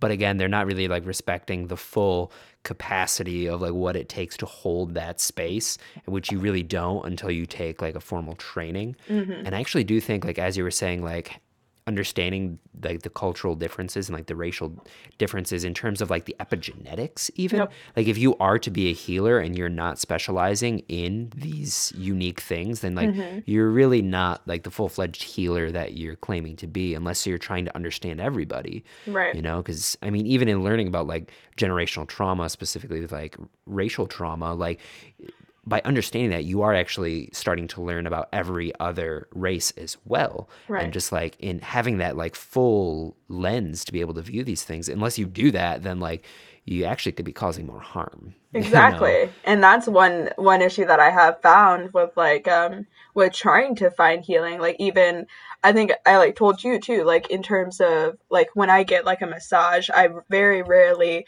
go to like non BIPOC individuals, like, or more specifically, non black individuals, because mm-hmm. I do realize that, like, while there is there is like that cultural or like racial difference that like i my body might respond differently to how others will to an, a white like instructor or like a white um masseuse you know um yeah. and that like if if you yourself aren't aware of like the racial differences or even like you know like gender differences or sex differences or like trauma informed you know like all the mm-hmm. ways in which you like can know how other people live like you can do harm you know and like mm-hmm. it's a thing where i um i have a friend Sprout, who actually is a masseuse, and they are white, but they have like gone through the the process of like learning about black bodies, learning about black trauma that's held in bodies. Like they were also one of the people that like notified me that like it's pre- it's like a predominant in like especially like black women that like we are completely disconnected from our pelvis. Like there was so much trauma from ages of like one not being um, not being able to access their like sexuality in terms of like being hypersexualized or um, you know being used as like as like just birthing methods you know back back during slave times and things like that. And like how disconnected I was from that. And like even in the midst of like my massage I remember like hitting once like they hit one spot in my back um and like figuring like feeling like all this dredged up trauma from like being in like a domestic violent like like relationship being like holy shit how long have i held that? You know? And i kind of mm. just like silently sobbed in the midst of that and like it being a thing where if you're a healer if you're someone who is directly engaged in, with other people other cultures like you can't help unless you actually can like empathize or like sympathize um, and understand where there are going to be like boundaries or where um, there needs to be heightened communication and things like that.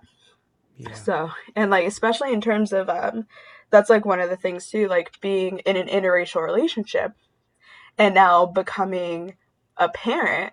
Um, I think that's, that's like, that's been one of the hardest things that I've had to like really tackle with because I was such a person that was like, I will not have children. You know, I have such a fear of like dying on the dying on the delivery table because of like the history of like um oppression within black individuals in our medical system, whether it be like, you know, Tuskegee, whether it be like the black mortality rate, you know, in terms of like um death or um or it being a thing where it's like okay even if i make it through this pregnancy even if this child makes it through this pregnancy like what happens then? You know like they still get brought into this world where there's still so much unlearned you know? There's still so much that's like existing um and that fear like that just kind of sits in my body every day and like something that i really had to like i've had to like work with throughout this pregnancy, you know, and like figuring out how to like even like one of the biggest things with like um in terms of blackness, you know, is like getting that that first initial conversation about blackness and how like the world sees blackness. And like now knowing that conversation that like my mother had with me, you know, and knowing that I'm now going to have to like look at my child and still do that same speech, you know, do a similar speech where like I would have hoped, you know, that I wouldn't have to.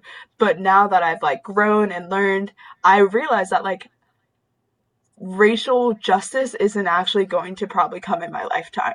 You know, and it might not even come in their lifetime. And that was something that's like so hard to like grapple with. Um and it being a thing where like I've, I was able to get a black midwife because I didn't think that like if I actually went to a hospital and had white doctors like that I would like be listened to and I ended up going and like having an OBGYN um, who was a white male who didn't listen to me, you know? And like all of my fears that were like there were literally right there in front of my face, you know, and like being like it being a thing where like I've never had a, a pelvic exam.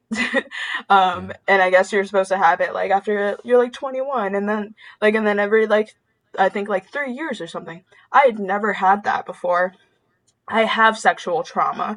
Like I have like um like uh, I've had past eating disorders and weight dysphoria, you know, and or body dysphoria, and so like I went into there, and like all of that literally got like brought right back up with him like saying, "Oh, you know, Thanksgiving is coming up. I don't celebrate Thanksgiving, so there's that strike one." And then like, and then him being like, "Oh, Thanksgiving is coming up, and like, you know, make sure you like you don't eat an extra roll. Like you don't need to like gain extra weight and things like that." And it's like, oh, there's like strike two, and then it being a thing where like they like sit me down. They're like they're like looking at I have a tattoo of like a black power fist behind my ear and they're like, Oh, like, what's this? Ha ha ha. And it's like, okay, already like the racial insensitivity, knowing what year we've had, and then it being a thing where like they sit me down to like um have like this like I'm like laying down and they're like, oh, you know, like we're talking about this cyst that I had, and them kind of just completely dismissing me and not letting me finish like how I was feeling about it,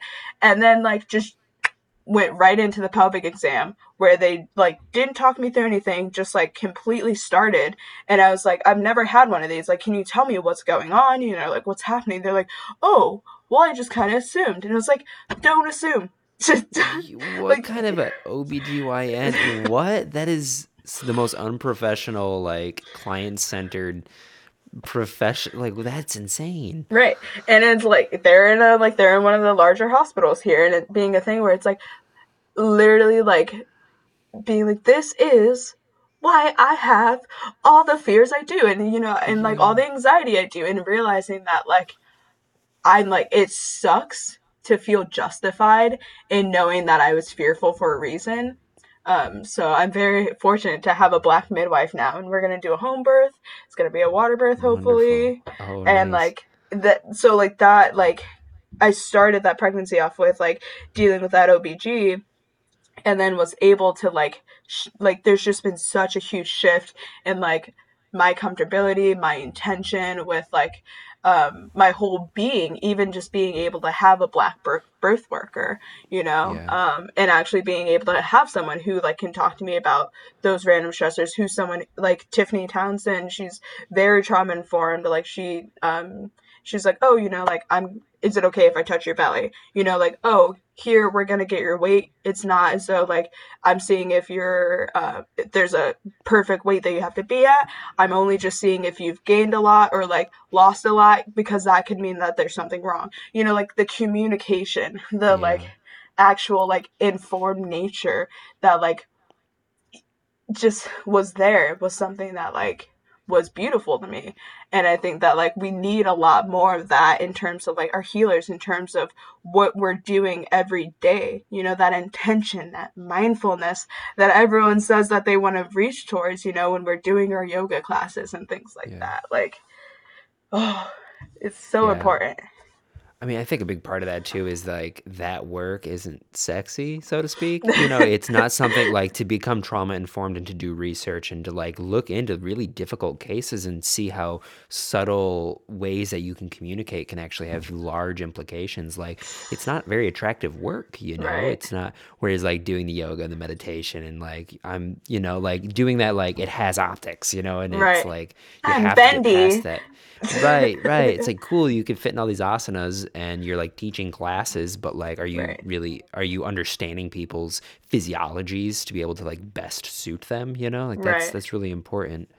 yeah Wow, um I Brittany, sorry. the person, uh, Brittany uh, Campus, the one that I like um, mentioned to you, like they posted a picture of like I think it was like two or three different femurs, and I was like, holy crap!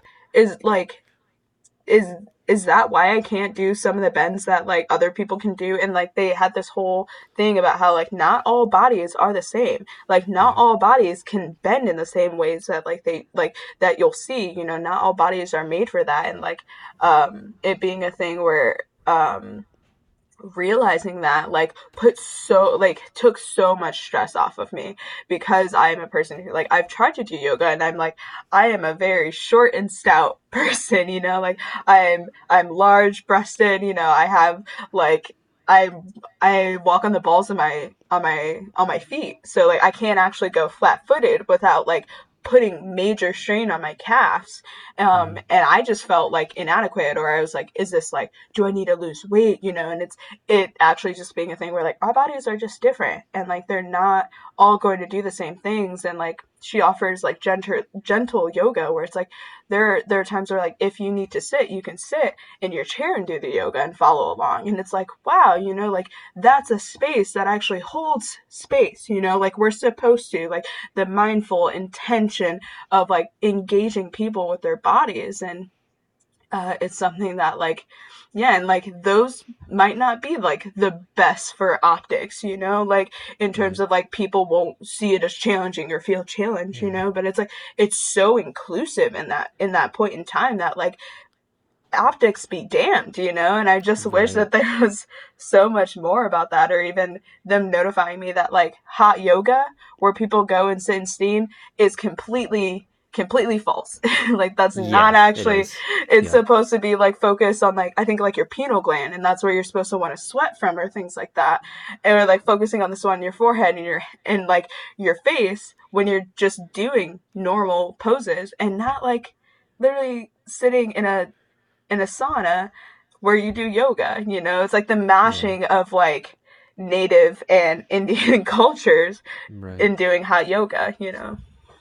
Yeah, and the guy who made that, uh, I forgot his first name, but it's Bikram. It's like it's considered like Bikram yoga, and like Yeah. he's gotten a lot of flack because like, he's used his platform for like he's amassed like millions of dollars. He Oh my sleeps with a bunch of his students, has like thirty different Lamborghinis, like you know, and like he like patented that kind of yoga. So you know, any studio that offers Bikram yoga or like the hot yoga, like they Yeah. kind of have to like follow his thing. So he's like monopolized it Right. and it actually doesn't really show you where your body's at because when you're sweating when you're it, everything does loosen up which is nice but you're Right. going further than what your body actually Yep. naturally does And So, that's like- where that's where appropriation harms, you know, like and Right, like a lot of people are like appropriation isn't harmful, and I'm like it's literally harmful in a way that like we str- not only is it like now completely misconstrued, people don't actually know the proper ways in which like you're supposed to sweat in terms like that, and now we are hurting people and Yeah. feeding the pockets of the rich.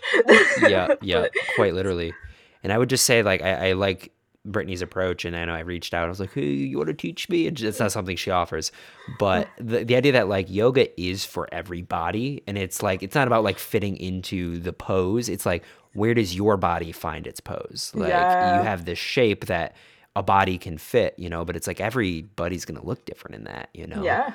and I, I think that like that that's super important to have a teacher who's i also just don't like big class yoga i just Yeah. think that it kind of loses out on like you you really if you have a yoga teacher they should be giving you a lot of attention and like helping you get into each pose and showing you where your body you know how to correctly position yourself and you just kind of miss out on that you know Right. Yeah, it's um it's very interesting. And then like that's the thing too is it's like I don't go into spaces like that because they are normally predominantly white as well. Um and like one thing I wanted to mention too was like the white gaze. Um, which is uh like actual gaze as in looking, where it's like I've walked into spaces and like I've just kind of been hanging out and I've had people who like will over smile at me um where they like it's like this it's this like smile that white people give where it's like a super huge smile where it's like you're safe here. Like we're actually happy you're here. And it, it like becomes so like hyper focused where like it's like now the white gaze or like i've had people who have come up to me and like you know like put their hand on my shoulder and be like we're so happy to see you here you know? And it's like Oh I have not seen you go to any of these other white motherfuckers here and like you know do the same thing. Um, Yeah. but like it being a thing where like I can't even find my space, like find my like find myself in like predominantly white spaces without feeling like an outcast, you know, or feeling Yeah. like that there is some sort of like dynamic where if something were to happen there, if anything like racial or insensitive were to happen there, I am outnumbered. You know, I cannot speak out about that. I cannot actually like make sure that this is a space that like is welcoming towards me. Like and even trying to jump into like other places and like even going and seeing if a space is like inclusive is kind of tiring sometimes. Like and I don't even have the energy for that sometimes yeah. and like there has been like situations where I have reached out to other black people and be like, "Yo, have you have you been to like have you been in this space like how social house? You know, like oh, what's it like here at like you know Z's like when you do karaoke? You know, it's like and literally having to like like do research and like even when we traveled like having a the list of sundown towns that like still exist like up and so i knew where we were going and where not to stop you know and like where you- not to be Could you quickly just describe sundown towns? I don't think it's a concept that a lot of people know about. yeah so sundown towns um they're normally towns in which uh like back in the back um especially during segregation um there was a rule in these towns where if you were black you were not to be caught in that town when the sun went down or at least outside you know um and so it being a thing where like before the sun went down you were in your home you know um and i think that it's still kind of like is perpetu- perpetuated even now in like this day and age in terms of like black families and like i said like being in the house before the street light comes on you know and it being a thing where we like there was nothing good to be had at nighttime for black people. So there was no reason for us to be out there kind of thing.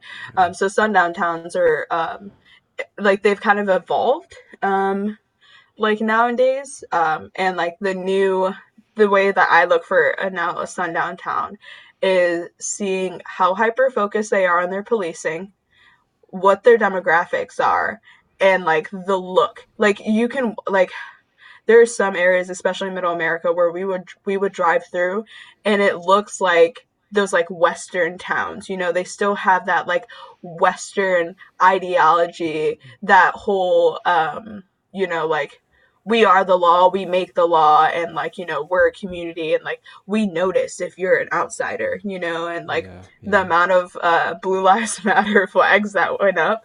Because I've traveled to 47 states um, even before this uh, this previous this previous trip. And so like these are states that I've gone through a second time. And like in the past few years, like there has been a larger shift in like how much people ride for the police, how much people like put up Trump signs, how many more American flags went up, you know, and like it being a it being a sign or like a symbol, you know, kind of like where it's telling for black folks to be like, oh, you know, like it's not safe for you here, you know? Yeah. Um, so sundown towns are basically just like towns that are inherently like that just have that inherently racist nature to them or that like um that only really hold space for for whiteness you know? Yeah. like the the uh the like dixie kind of yeah. um appeal. Yeah. So you had like a list like is there like a database or like yeah there's actually a database oh um online um and like they like update it every now and then as well um and so like i would go through those lists and then I'd also go and research, um, you know, like the demographics or a little bit more about that place. Um, and normally it's about like probably 90% white with like some like Hispanic, Native, or like Asian population, and then like a small percentage of black. Um, and a lot of the like, and that's like one of the hard things too is like, when I was going through these towns, it's like I was avoiding sundown towns while also um, having a map that shows uh, it's called I think it's like nativeland.ca where it shows what um, what tribe what tribal land you're on um, and what natives traditionally like reside there or resided there. And so like it was so interesting to go through all of these areas and realizing that like a lot of the sundown towns like bordered native like native reservations you know or hmm. like the amount of native reservations that were out in middle america that were like poverty stricken you know and like how much they've just like been neglected um and how much like it becomes like it borders on also Trump country, you know, like where it's like yeah. all these people moved in, they saw cheap land, they removed natives from their land. Um, there's like the Homestead Act, um, where they literally had peop had like farmers come and like buy land for like cheap or like were given land as long as they could push natives off of that land and seize it from natives and keep natives from there. Um, mm and so like you it, it was interesting seeing like the the full um like consequences of like our history with it like the homestead act with sundown towns with um with like even the ways in which like the land has been stripped from um from people here. And so like when i was traveling like that was something that was like super hard to grapple with you know, and seeing that like it's not only just like it's not only just like our ghettos and pocket communities that we like put like black people in, but then also these native reservations that are also still just completely like decimated and like completely forgotten about or like pushed out where no one can see them, you know? Yeah. It's like uh, every culture is in the front of the train of whiteness, you know, and it's whatever way that it ends up getting disenfranchised or decimated, as you say, you know, there's like unique ways that that manifests, but Mm-hmm. you know, you're still able to like see it and chart it out. And the fact that, you know, you, we have these like databases and maps where you're able to like really draw clear distinctions and lines, I think speaks to like the validity of what you're saying, you know? Yeah, it's it's it's crazy because like I know like a lot of people. I mean, it's wh- white people is what I mean. Like we don't have to like worry about that, you know. Like we'll get an in wherever the wherever the hell, and you right. know. And it's like I'm sure you're not alone in like doing this research and this kind of communication. You know, it's probably a pretty big part of like American culture, and it is American culture. You know, Yeah. like. Uh, the black population in America, like this is something that you have to keep in in mind to this day, which is just like baffling and so disheartening to hear that it's still such an active concern. And it's like it's 2021 Yeah. like Yeah, like people just I have no idea. like I'm very fortunate to have had um like the ability to travel to 47 states, but that's only been because like I had access to funds because I was constantly doing like restaurant restaurant work or temp work.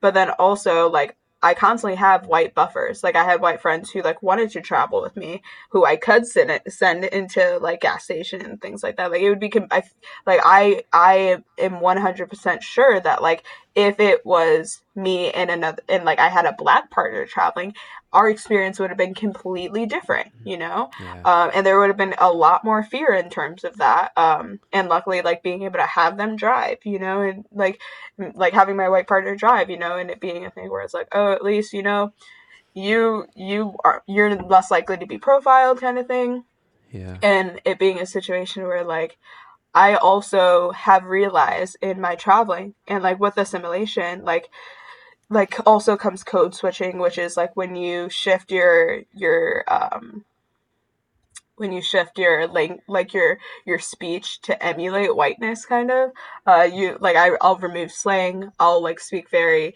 like um directly um and things like that. But I have like a traveling persona. You know, like I will go out into the world and if I am like, you know, going into a store or we are at like a, we are at a space where there are like groups of white people where I am like way more friendly. I am way more open because I have to be if I don't want to be seen as a threat. You know, like I am yeah smiling more, you know, I am joking and like giving like the whitest jokes possible, you know yeah um or like connecting to like white people on that kind of like cringy white dad level you know? And that yeah. becoming like um like a persona that like I kind of have to put on. And like I have to joke around with these people who like also are sitting here wearing Confederate flags, you know, who are just kind of like it's like I can't show that there is like pushback or that there is like a um like a disinterest or um, like disagreement without then having to fear for my life or like fearing for like the relationships of that community that I'm now walking into, you know? hmm And I think that's like one of the biggest differences with like whiteness and blackness in terms of traveling is like there are some people who will never have to search um you know is this is this space safe for me? You know like unless you're a bipoc individual or um like a gay or trans individual like s- hmm the world's your kind of oyster you know? Like we're always yeah. told the world the world is your oyster. But at the end of the day like we aren't like i'm not i'm not a white pearl dude. Like i'm not someone who can like sit in this oyster and like still be like or in this like clamshell and be yeah. safe you know? Yeah. Um and it does cause a lot of like a lot of fatigue you know and like yeah that's one of the hardest things to deal with is like trying to have that love of travel and that love of like meeting new people and experiences while also existing in America where that is something that is not really aff- supposed to be afforded towards me. So, yeah it, it kind of reminds me of like when you talked about like white gaze and like going into a space and having people be like overtly friendly like you almost kind of have to do the same thing but the dynamic is different in that yeah. like for you there is very real threat so it's hmm very verifiable and justified whereas for a lot of these other people what is the cause it's Right. it's like an activation of their nervous system to some degree where they're like trying to make sure that you feel comfortable but it's like Mhm.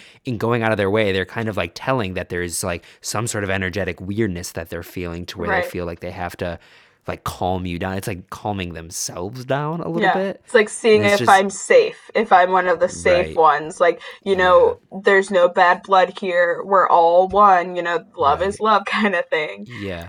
Like if this person does something, you know, criminal, like I got to make sure that I'm in the clear. Like it's just Right. that's so weird. Yeah. Uh, And it I think a lot of it kind of has to deal with the fact that like people don't have to deal with black people on their day-to-day basis you know like a lot of it comes to the fact that like some people may have one to do two black friends and i'm normally that one or two black friend that people have you Yeah. know like multiple white people have you know yeah. but um it being a thing where like they will never have to go into actual black spaces you know like Yeah. um i was talking with my partner about how like this world is like is something that is definitely not something in which like people of color can actually like navigate in a safe and healthy way in the ways in which white people are allowed. Like in terms of like going to like like you like white people may feel uncomfortable like having to stop in this like in like the more black area of town you know and like get gas or things like that and like are like extremely fearful.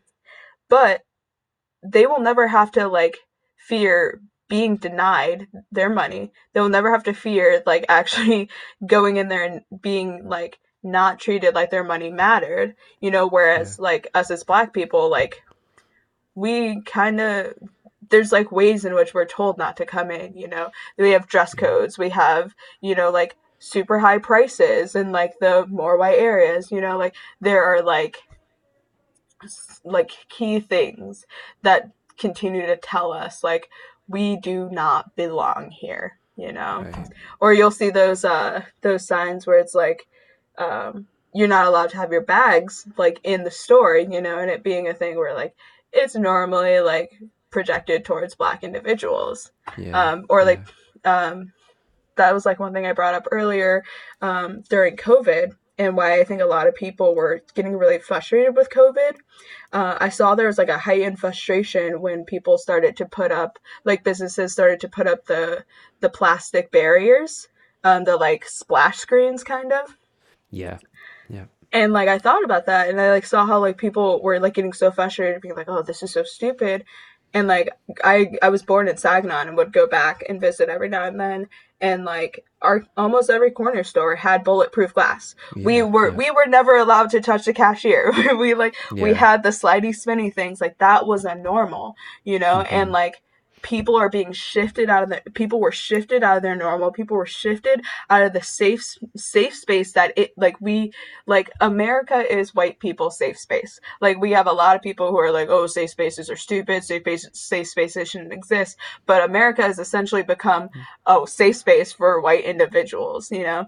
And that like um that like once they were thrown out of feeling protected or like feeling safe that there was this like negative pushback or even with downtown Yeah. like once all the win- when the windows were broken people went super quick to like try and fix it up try and clean it up together and like remove the fact that what happened there happened you know that we Mhm. are not like we are not in a space where like it's like we were kidding ourselves that we're not in a space where racial racial tension happens, you know. And that was mm-hmm. a that was the only time I saw that amount of black representation or black art anywhere in Grand Rapids, mm-hmm. any almost anywhere in Michigan other than like the east side of the state, you know Yeah. and that like i i was like i was telling i was telling my partner that like i think it's really funny that like we have so many spaces with windows downtown you know um and like complete open windows. And like the possibility of that being a thing because you have the police department, the police station literally a block away, you know, whereas you go to the southeast side, you go to Burton and Alger, like people don't have a whole bunch of windows like in their in their store shops, you know, like Yeah. they kind of know better. You know, they know that like there is a possibility of people busting out your window every day, you know, Yeah. but you you don't have they don't have to think about that downtown because we've created that culture downtown you know we've mm-hmm. created the police nature of downtown we have an unspoken curfew you know right, where like right. it's two o'clock bars are done y'all need to get back home or wherever you're supposed to go and if you're still down there you're either looking for trouble or you're you're like unhoused and you need to be moved or like it's uh it's really interesting in the ways of like like overall it's just the perspective that we all live in you know and that like all of our perspectives are different but a lot of people share similar perspectives by the just because of like how we have tailored our world you know yeah well, I think that that's probably a great uh, note to end on. That actually like kind of sums up a lot of this. So I just want to say thank you so much, Taya. Uh, this has been awesome. We're at like going on two hours. Oh, I, I, really appreciate taking the time to walk us through this and have this conversation.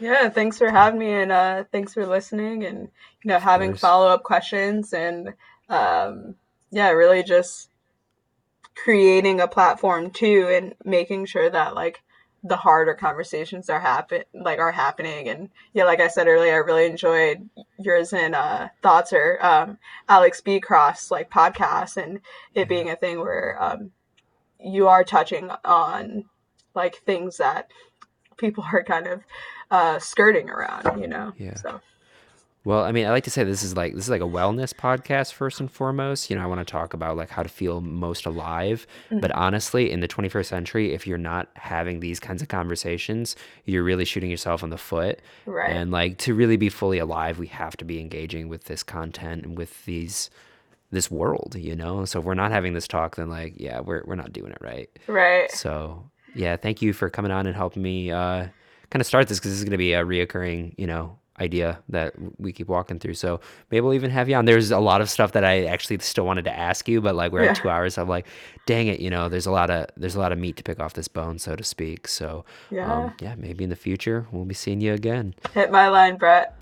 yeah, awesome. All right, thank you so much, Taya. Be well. All right, my friends, that was the episode. Thank you so much for listening all the way to the end. I know today was a long one, like I said, there is a lot to talk about, and I feel like we really only scratched the surface. Taya is an awesome human being, as you can tell, just incredibly wise and informative and patient and compassionate. And I am just so glad that we got to actually sit down and uh, share that much time together. You know, it's always a treat um, to get anybody's time for that long, let alone a good friend who has a really awesome message. So hopefully you liked the episode. Uh, check back in next week, uh, Wednesday, 11 a.m. We got something special coming up. Next couple episodes, things are getting nice, spicy. Uh, if you want to support the show, like I've said in the past, just head on over to Apple Podcasts, give us a review, subscribe, do the same over YouTube, like, comment, subscribe, like us on Facebook. We're on Instagram now, uh, pretty much all the social media platforms. So come say hi. Let me know what you're thinking. Awesome. Have a great one.